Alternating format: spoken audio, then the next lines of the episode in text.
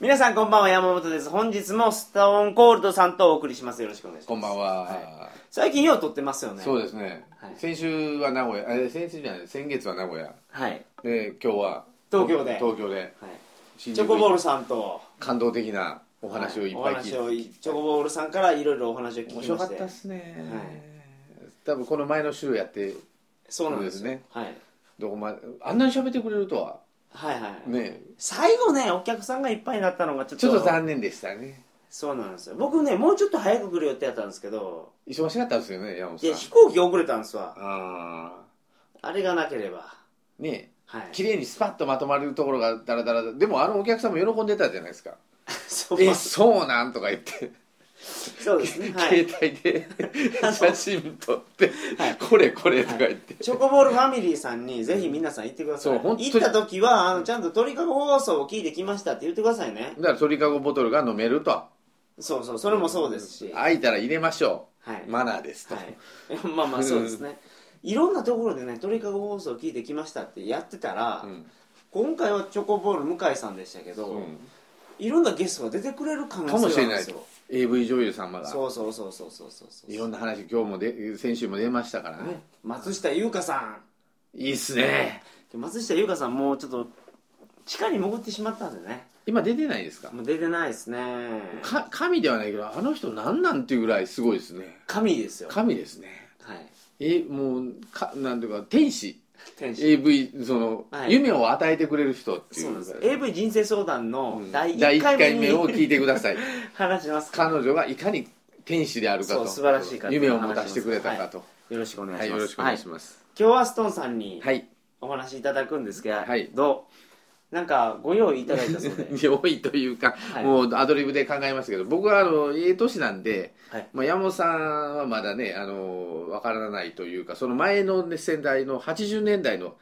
J、まあ、j p o p という言葉もない時代の日本のロックはいについてちょっと少しだけお話をしたい日本のロックが詳しいと詳しいというかまあ体感してますからねその洗礼を受けたというか、バンドやられてるんでしょやってましまあいや今でもやってますけどやってます、えーやりまえしスたテージに立つんですかえーっと8月はおじゃんになりましたけど多分10月今年中には1回は上がるかなとへえすごいないいや大したことないですけど田舎のライブハウスに、はいはいはい、えーでもプロも出てるというようなえそれってステージはどれぐらいのもんなんですか長さは狭いですよえだから、ー長さってその その何メーターか聞いてるわけじゃないですよ時間じゃないですか時間えーっとね3 3 40分ぐらいですね昔はに40分昔は2時間やりましたえお大学の時とかそのお20代の時はー、ももう3020曲ぐらいへっちゃらでやってましたよどのパートをやるんですか一応ボーカルですおおかっこいいですねかっこいいでしょモテるためにやったんですよ全然モテないこれが 一番モテなかった僕ですからねいやでもあの熟女コンパやってくれるんですやよってますよ それを封印してますけど熟女コンパはまあ山本さん今度ねはい名古屋名古屋にじ来ゃたあら呼んでください、はい、よろしくお願いしよまろしくお願いすしますじゃあ今日は80年代ロック、はい J ロック j p o p という言葉が出る前の時代ということではいはいわかりました、はいよろしくお願いしますよろしくお願いしますそれではトリカゴ放送始まります、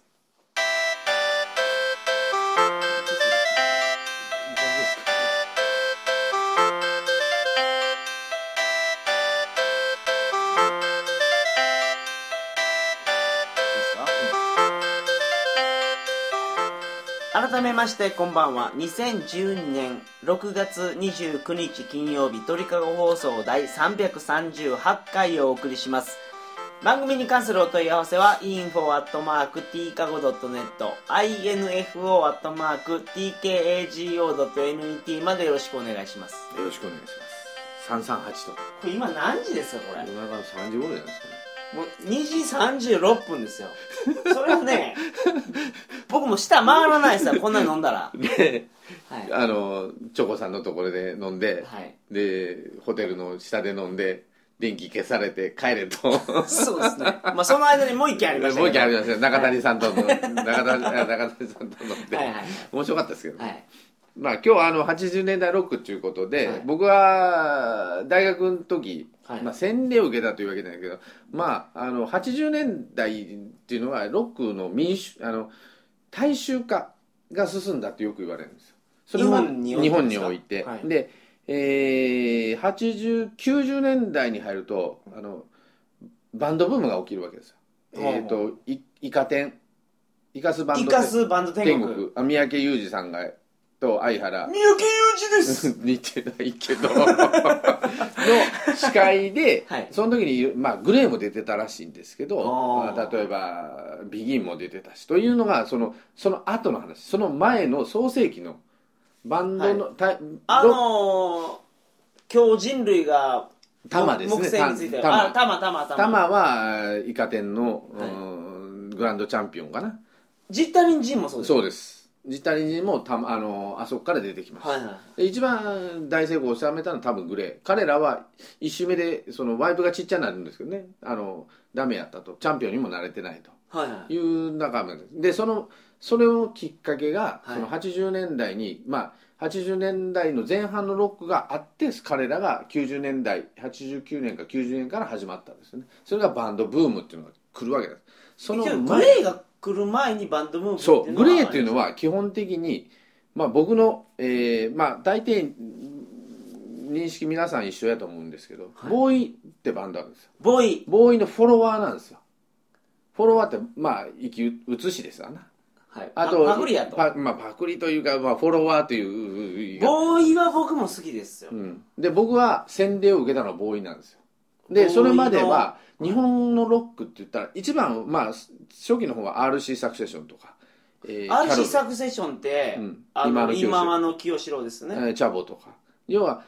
えー彼は歌詞がこう変わってた歌詞でね「トランジスタラジオ」だとか何とかっていうのでその、はいまああのいい歌詞は書くんですけど歌い方がその真似できないような歌い方はいはいでもう一つ対対局では同じような系列でやってサザンオールスターズですわはいはいモノマネしかできないとでバンドやろうとしても彼彼らと同じようなことはできないとサザンオールスターズって、うんあの出た当時はかなり特殊なこそとうをでやすってたんじゃない彼ですらかはもう一つ言えばサザンオールスターズもこれ僕のあくまで主観ですよはい、彼らは直球は掘らないんですようん王道だはって走からなんい勝手にシンドバッドでしたっそけうそうそうだからあれよう出そうと思いそまうしたよそうねそうで彼らは桑田佳祐の天才的なとこは変化球投手なんですよ彼は変化球しか掘らないはい例えば勝手に死んだたまに変直球掘るとしたら「愛しのエリー」とか「みんなの歌」とかはいそれぐらいなもんであとは全部変化球です要は変わったもん変わったもんで目先を変えてって彼らは売れてきたはい30年間生きてきたと、でその前その前前言ったら一番はやっぱキャロルですよ A ちゃんおー A ちゃんがその時代になると僕分かんないもう分かんないですすよね僕も分かんないです、A ちゃんは僕あんま好きじゃなかったんです、はいで日本語ロックっていうものが確立するのは多分サザンオールスターズその後に佐野元春が出てくるんですはいはいはい佐野元春サムデイです、ね、サムデイですねでああいう巻き舌舞台、えーその前は桑田佳祐がもう日本語にロックを乗せたっていうふうに、まあ、まあいろんな人が言い言い方ありますけど僕は佐野元春だと思ってるんですねはいでその後に来るのがボーイでキッカー浩司なんですよおーでキッカーコーチってアイドルやったんですよ当時はでロックと認められてないと今「はいはいはい BYBABY」じゃないけどもう今ロックバリバリのロックのめえっだっちてゃ、コンプレックスやったでしょ、うんあれはキッカーコーチがアイドルから脱皮するためにはい布袋寅泰と組んだわけなんですよボーイっていうのは氷室京介と布袋寅泰、えー高橋誠松井恒松この4人でやり始めまあよりあもっと前はあるんですけど、はいはいで布袋寅泰と氷室京介っていうのは基本的には、まあ、同郷なんですよねいぐい群馬の、いえーとはいはいい高崎やったかな群馬の人でで彼らは二え別々のバンドで、えー東京出てきたわけではいすでプロになったわけですよお互いに別々の、はいはいところが、えー全然成功しないうん氷室京介もやりたいことは全然やれてない、まあはい本名寺西修さんっていう人なんですいけどやね、まあまあ氷室京介って昔ね、うん京介の京が京都の京じゃなくてクル狂ー教うやっていう字でしょそれはパンクやってるボーイっていう字も暴れる、えー暴力の棒に、えー威力の威力の威威ではいボーイっていう、はいそれも彼らの意図するところじゃなかったんですその前に来たのがブームが、えーアナーキーってご存知ですアナーキーあとのか写真家ですねいやちゃうんだアナーキーってバンドがあるんで すよそれはアラーキーあの天明とあの一緒に戦ってたあの、それはアラアラーキーアラーキ ーそれは違うはい、でアナーキーがあってあアナーキーだアナーキーがあってそれはアナーキーって漢字で書いてたんですで彼らはパンク日本のパンクの草分け的存在だったんですよとアジアの兄どういう字やったかな、まあ、漢字でアナーキーって書くわけなんではいはすいよはでその後にスターその同時期にスターリンっていうバンドも出てた遠藤道郎って人はこの人がまた過激なやつでですスねターリンっていうとロシアのそうそうそうあれを、うんうんうんはいススターあリンのステージ上でオナニーをしたりとかねすげええー、と鳥の内臓をぶちまけたりとかいう、まあ、パンクをやったわけです遠藤道郎って頭のおかしいおっさんが最近はなんかお笑いのお笑いでもないけど映画も出てますけど、はいはいでその後に彼らボーイが入ったんですけどボーイとしてその売り出す時にパンクの方がウケるやろっていうことでえー一枚目の「モラル」っていうアルバムを出すんです、はいはいはいそれがパンキッシュな雰囲気の、えー曲がああるのんゲリラとか入ってるそんうでですすか人の不幸が大好きだとかねああ、えーなんかね僕パンクっていうよりはなんかユニコーンの曲みたいやなと思ったんですよ、うんでユニコーンの初期に似てるんですけど、はいはいで彼らとしてはまあ半分自分らの意思もあるんだけどもどっちかっていうと出されたっていうところがあるらしいんです、ゲリラうん、ゆべってつまんでまだ眠いんだだろようねねよくご存知です ねあれ布袋の声なんですけどねで布袋さんと、あれボーイの曲とは思わない思わないでですしよょ今聞いたでらあの後期の最後の方の買ったらもう,、もう氷室京介がまさかあんな歌を歌ってるで彼らが1枚目がダメでまあダメというかあんまり売れなくて2枚目になってもまあ今のメンバーになってはい4人それまで6人編成やったんですよはいえっ、ともう1本ギターがあってサクソフォンがあってっていう感じで、あのプラスチックボムってあるでしょ、うん、あれは最後の方ですよあああれはサイコパスの中ですあーあれが僕一番好きですねあのあれはパンパンキッシュな部分がすごく残された最後の曲なんですけどうんでボーイが、えーボーイの功績って何って言ったらさっき言ったようにバンドの大衆化なんですよ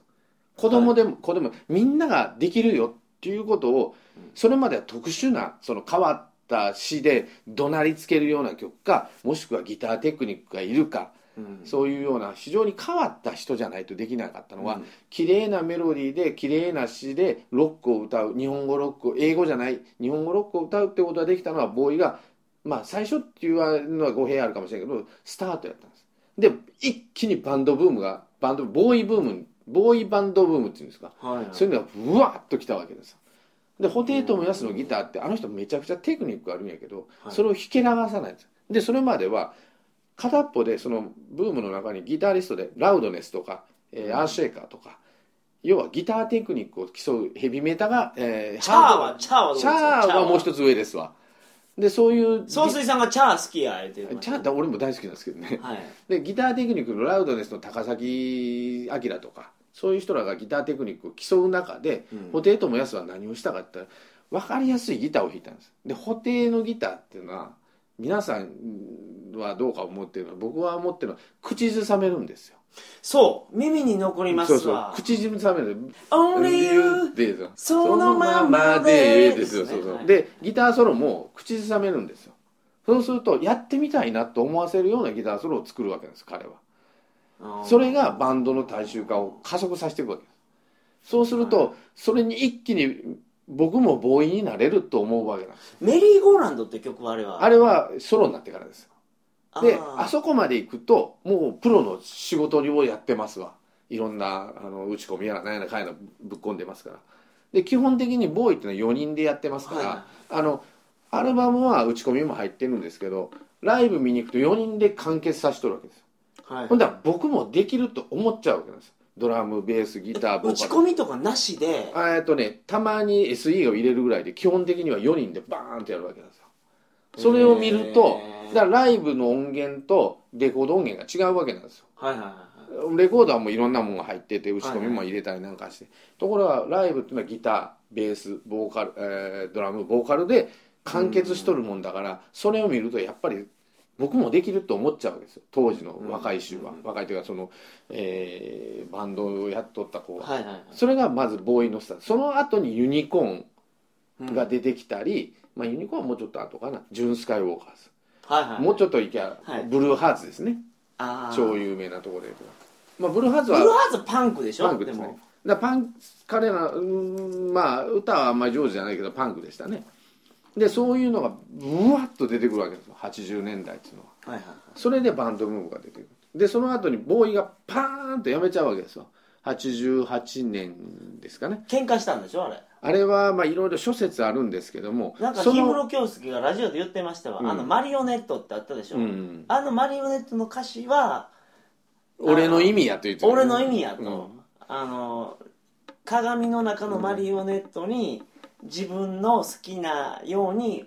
踊りたくなうん踊ったらでどうっていうのが歌詞なんですけど、あれは自分がのもう操られてると、うん商業ベースで曲作らないかん感じになって、だからマリオネットみたいに自分がなってるといやもう一つは片っぽで「布袋ともやす」っていうのは両国道ですねボーイのほ布袋氷室っていうのは、で布袋ともやすってのは才能めちゃくちゃある人ですわ、はいでその人は、えー当時の奥さん、まあ、今は今井美樹さんですけど当時は山下久美子さんやったんですよほ山下久美子と結婚してたんですよ、はい子供はできんかったけど、で山下久美子と布袋ともやすが組んでいろいろ曲を作ったんですよいっぱいでそれのツアーに布袋と、えー松井誠と高橋誠を連れてった3人で行ったえそれ氷室以外のボーイそズメンうバそれがキーですだから氷室はそんなん聞いたらどう思いますおもろないですわねあ俺を外すんやと思ったんですねほんなら外すと思ったら疑心暗鬼の始まりですわーえそれからですかっていういやその前から基本的に布袋と氷室ってのはもう全然合わなかったんですようんもう有名な話でメモライブの時はメモを合わさんだらしいんですよはいその初期でもねちょっと売れ出した頃でもみんなで頑張ってこうぜっていうのが過ぎてちょっと売れ出したなって言ったらメモを合わさんでぐらいなんでバンドって売れ出したらそんなになるんですかあれは調子乗るんですかみんなえエゴですね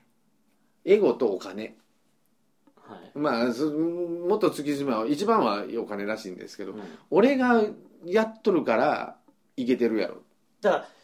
あのボーイっていうのはうん氷室が歌詞を書くんでしたっけ基本的にはまああの人ですねで曲は布袋が作るんですよ、ね、で曲アレンジは全部布袋さんがやるわけですうん、で氷室京介の歌で布袋とで布袋寅泰の天才的なとこ何かあったらあの人の一番僕が認めてるとこは何かあったら人に合わせて曲の作り方変えるんですよコンプレックスと山下久美子と氷室京介で全然違う曲作りますからね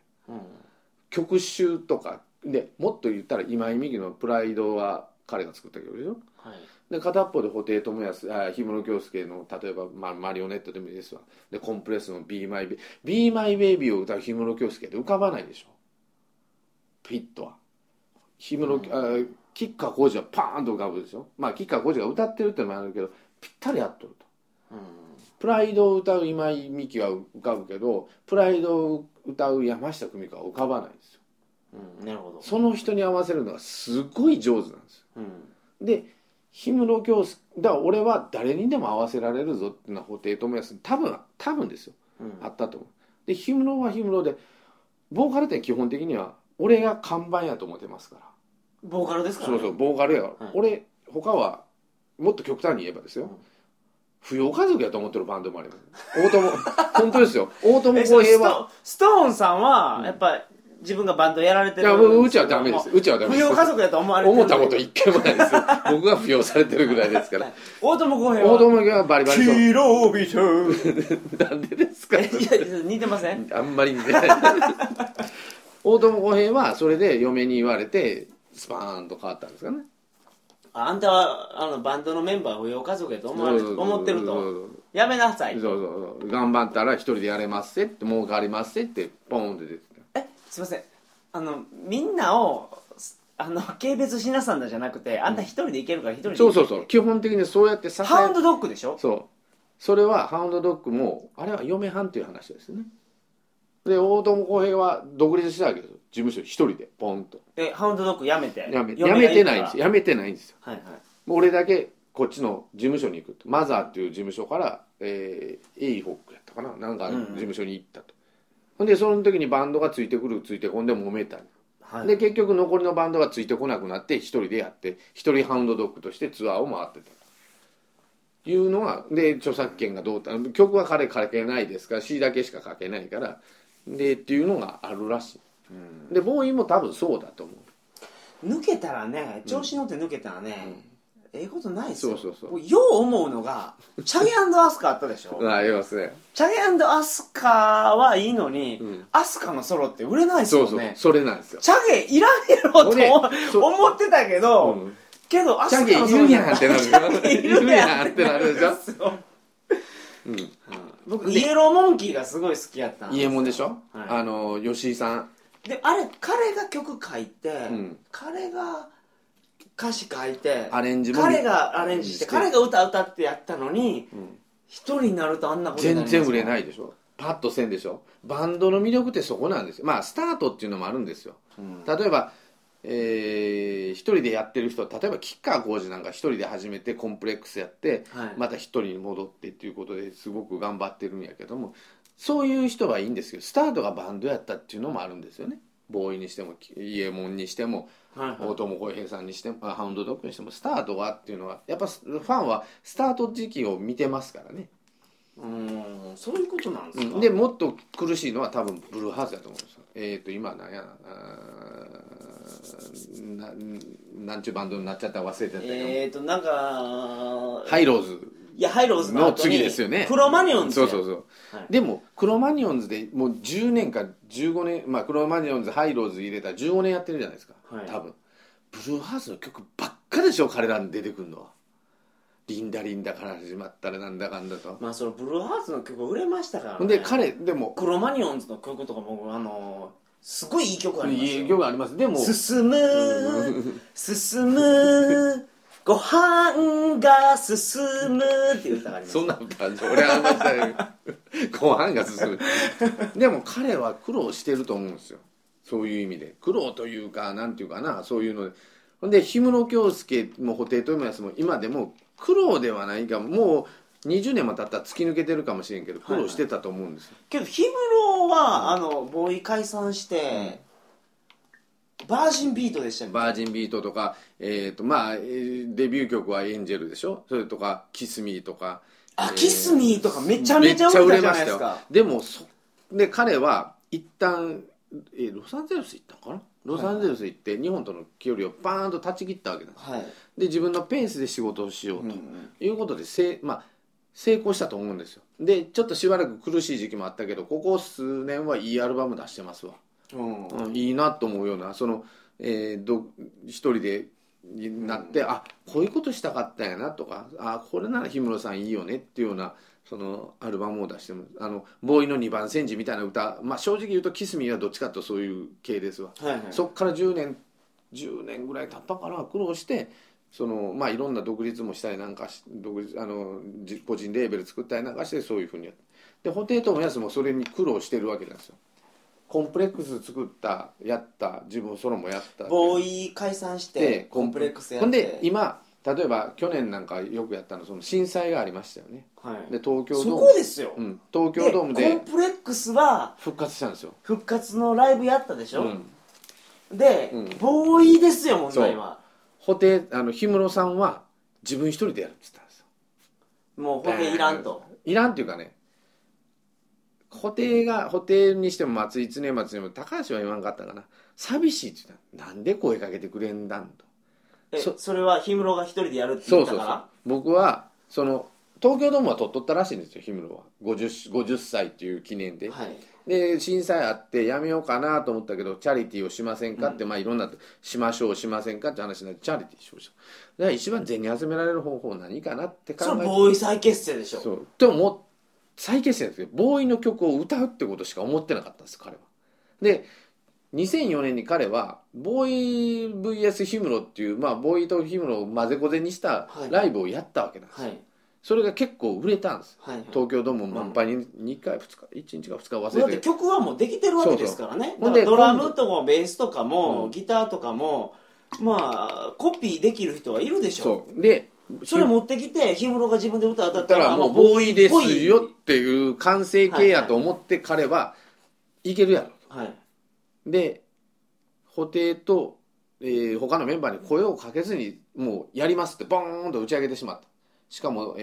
えー日本テレビをタイアップにつけて、うんまあそれまあ言い悪いは別ですよ、はいその義援金を集めるためにうん最うんうん最最えー最短距離をやりますよっていうことでバーンと集めたとで布袋が「寂しかった」と「俺に一言声かけてくれやんだんかな」っていうことを言ったと、でもまあ彼のやることはいいんですけどっていうような、まあ、中あの後追いもつけたりしてでほんで日村は日村で「ああちょっと気が回らま回りませんでしたわ」ぐらい言って始めたと。でも僕聞きに行ったんですよ東京ドームまあ確かにいいですわ氷室京介かっこいいなと思うしびれますわ、でもねっていうとこあるわけですよ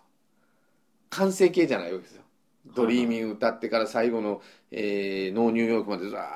ーっとあるんですけど、はい確かに大田っていうギタリストと本田っていうギタリストがツインギターでやってドラムも高橋誠より全然上手ですわベースも多分松井と変わらんぐらいでキーボードも入ってる音的には抜群やと思うんですけどでも完成形じゃないんですよあれは。えそれは「ディアパパディアパパ」とかがあのホテの声じゃないからですか、まあそれもあるんですけどねいやもういむしろ布袋の幻想に苦しんで一生懸命やったと思うんですよその大体ギタリストたちはうんでも完成形じゃないで布袋も同じコンプレックスは完成形だけどコンプレックスはなんか僕に言わせれば後追いみたいなんですよ氷室に振られたからキッカーいキッカーから行ったんかっていうような感じだったわけですよはいはいはい僕にはもう一枚カードがあるみたいな感じで彼がドンストップマイラブでしたっけえー、と恋を止めないでそうあれはいいんだよあれは吉川晃司の力がその布袋のギターについてきたからこの2011年にやってももう全然色をし色褪せないというかむしろレベルアップしてるわけ、はいはそれまでのその2000えー1990年の吉川晃司と吉川晃司のすごいのは彼は成長し続けてますからね歌まなってるし声の幅広なってるし深なってるしいしかも仮面ライダーですからね彼 カメライダーやったっやけりましたよあそうなんですかあのー、知らないですか 知知らないです仮面ライダーダブルの大安さん役ああやってましたねはいだから仮面ライダーの歌も大黒摩季と一緒に歌ってましたねほんであの人めっちゃ下手やったんですよモニカとかデビュー当時はセックスセックスセックスセックスセックスですね それからもんだから1990年の彼と2011年の彼ってはもうずーっと上がってきたからだから完成形以上のものを見せたからあれは成功したんですあれは吉川晃司の力で布袋寅泰はその前後に自分でその50周年ご自分も50歳になるからって記念ライブをしてその時にボーイをやったんですよで彼は自分が歌うわけですよはいはでヒムのあのドリーミーにしてもで途中からね歌うのやめるんですよいはいで何するかって言ったらオーディエンスに歌わすわけ、はいでずーっと弾いてるわけ、はいで布袋のギターですわはいボーイのギターですよもうバリバリのボーイのギターやるわけですよだから分かってるわけですね布袋も多分俺が歌ったって無理やとうん氷室に勝てんじゃあ抜こうかって感じになってるわけだから完成形は布袋と氷室が一緒になった時じゃないとボーイという完成形がないとあのスーパーマリオのじゃあマリオブラザーズの曲あったでしょえー、どんな曲ですかてーててーてあスあスーパーカリオホジェじゃなくててーてててててててそれはあのメリー・ポピンズの スーパーカリフォルニアスクールエピシアエスピアンドーシャス、うんあれ布袋が歌ってませんでしたっけうんあれはコーラス入れてますね、はいはうん、だからそういうので完成形を見ないまま彼ら2人はもがいてるもがいてはいないんだけど50になったからもう割り切ってやってるのかなって気はするんですよねいでももう震災の時にあのーやってほしかったなって思うんですよ復活できんかったらもう無理でしょもう無理で片っぽでは今いろんなバンド再復結成するじゃないですか例えばジュンスカイウォーカーズもそうユニコーンもそうはいはい、えーっと何やったらラウドネスもそう、えーキャロルだけか再結成してないのっていう中ユでニコーンとかが再結成したのはね、あ僕意味わからなかったうんん、ですでよその中でだだってめちゃめちゃ喧嘩してやめたんでしそょうあれも殴り合いではないけどね、はい、えーコンプレックスもそうですよ最後はけん殴り合いですからねうん、でっかいおっさんらがあでっかいあんちゃんか当時はまあけど年いったら、ようなるんじゃないですかそんなの、うんでででも氷室さん氷室京介と布袋寅泰っていうのはもうこの年までもう無理やってことになったらもう終わりですわ多分死ぬまで交わることはないやろうと交わるというかその一緒に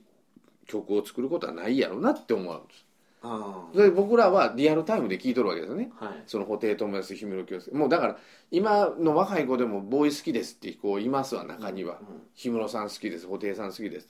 だからボーイ見て見見たことあるもう実際ライブ見に行ったんですよ四日市やらはい名古屋やら、ほんなら当時もう僕らその啓示じゃないけどその洗礼というかうもうビビッときた世代ですよね。で今彼らはもう見れないとなると致し返りしないですよ。復活してほしいけどおっさんになった彼らを見たいとは思わないし伝説のまま押さえといてほしいっていうのも片っぽにあるわけえでも復活してほしいんでしょ復活したら見に行くでしょ見に行きますね何を置いても行きますじゃあやっぱ「いたし返し」って言ってるけどうんやっぱ復活してほしいだってんでひすよ法廷氷室が全曲ボーイでやりますって言ったらもう胃の一番で行きましたからね電話を抑えて仕事どうでもええと思ってうーんでバンド復活するっていう意味の8割はお金なんです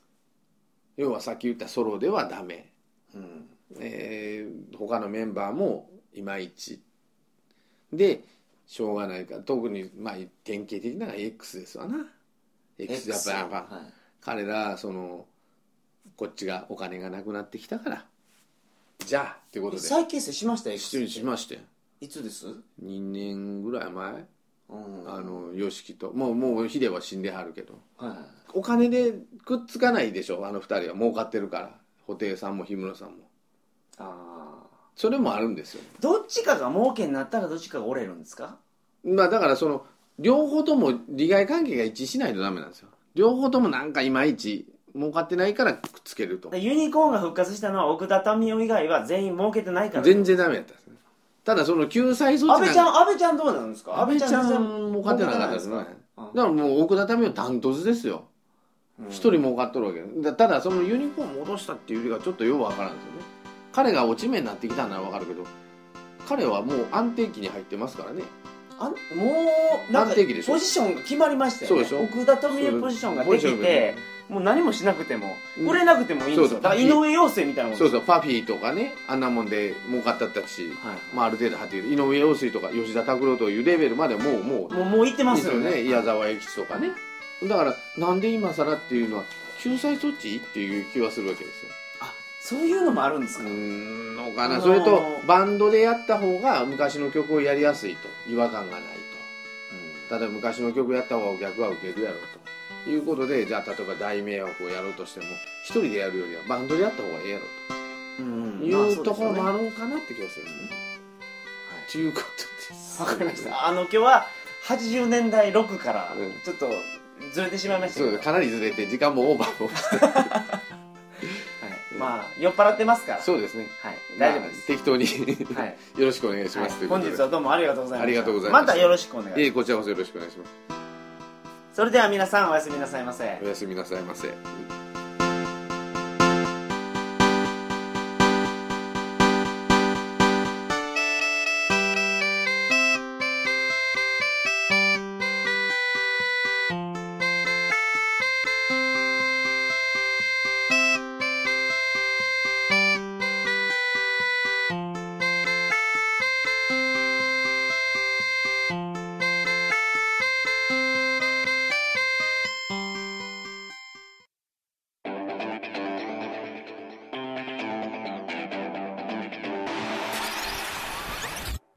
ちょっと聞いてください。スーパーコンシューマーって知ってます